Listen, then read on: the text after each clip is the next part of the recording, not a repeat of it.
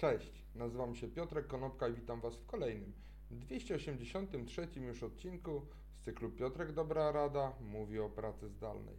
Dzisiaj powiem kilka słów na temat tego, jak firmy chcą zachęcać pracowników do powrotu z pracy zdalnej do biur. Jest taka firma, która nazywa się CoStar. Jest to firma zajmująca się danymi e, na rynku nieruchomości. I od kwietnia ta firma codziennie przeznacza nagrodę 10 tysięcy dolarów dla tego z zaszczepionych pracowników, którzy zdecydowali się na fizyczną pracę w biurze. Dodatkowo CoStar przygotowało nagrodę w postaci e, wakacji na Barbadosie i e, dotarcia tam e, dla trzech pracowników i podróż ma się odbywać prywatnym samolotem. Dodatkowo ostatnia nagroda, czy pierwsza nagroda, to będzie Tesla wylosowana spośród wszystkich pracowników dla jednej osoby. Prezes firmy Andrew Florence informuje czy przekazuje informacje o wygranej codziennym mailem, który jest wysyłany rano do wszystkich pracowników.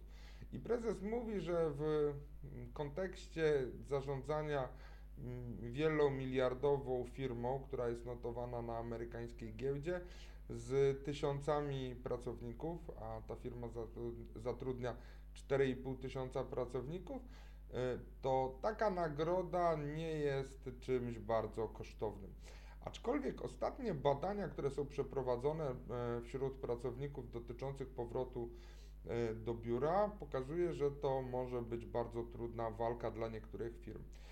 Ponad 2 trzecie pracowników w jednym z badań, które zostało ostatnio przeprowadzone, powiedziało, że wybrałoby trwałą pracę zdalną E, zamiast y, podwyżki o 30 tysięcy dolarów. Tylko dwie spośród badanych firm, jest to JP Morgan Chase i firma Qualcomm, to w tych firmach pracownicy 53% w JP Morgan Chase i 58% w Qualcommie wybrałoby podwyżkę o 30 tysięcy dolarów, a nie wybrałoby y, pracy zdalnej z domu. Natomiast taka firma Prodoscore e, przeprowadziła analizę 7 tysięcy pracowników i oceniła, że pracownicy zarówno są bardziej produktywni, pracując zdalnie, jak i pracują bardziej, w bardziej zaangażowany sposób i te godziny pracy są dłuższe.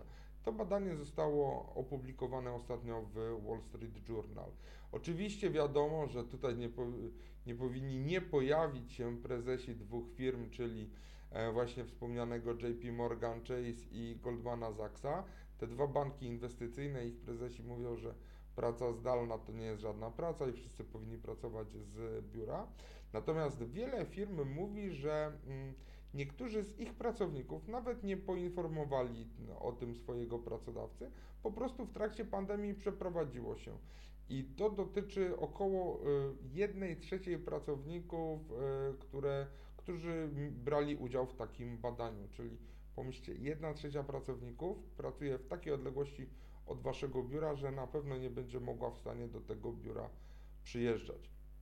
No i oczywiście można się spodziewać tego, że starodawny, czyli sprzed roku, sposób pracy, gdzie pracujemy od 9 do 17 w jednym biurze, w jednym miejscu, to ten model e, przechodzi do e, przeszłości.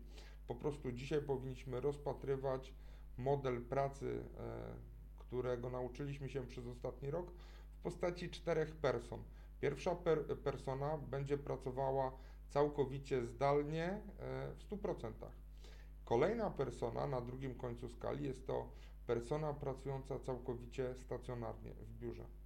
No i po drodze mamy dwie e, pośrednie persony, czyli jedna, e, która pracuje w tym biurze 50% lub mniej czasu, a druga to taka, która pracuje 50% bądź więcej czasu w biurze.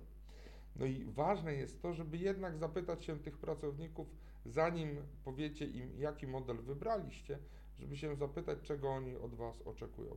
Bo okazuje się, że zgodnie z badaniami firmy e, Limate, to 56% pracowników w ogóle nigdy nie zostało zapytanych przez swojego pracodawcy, w jaki sposób będą chcieli pracować w momencie, gdy pandemia ulegnie zakończeniu.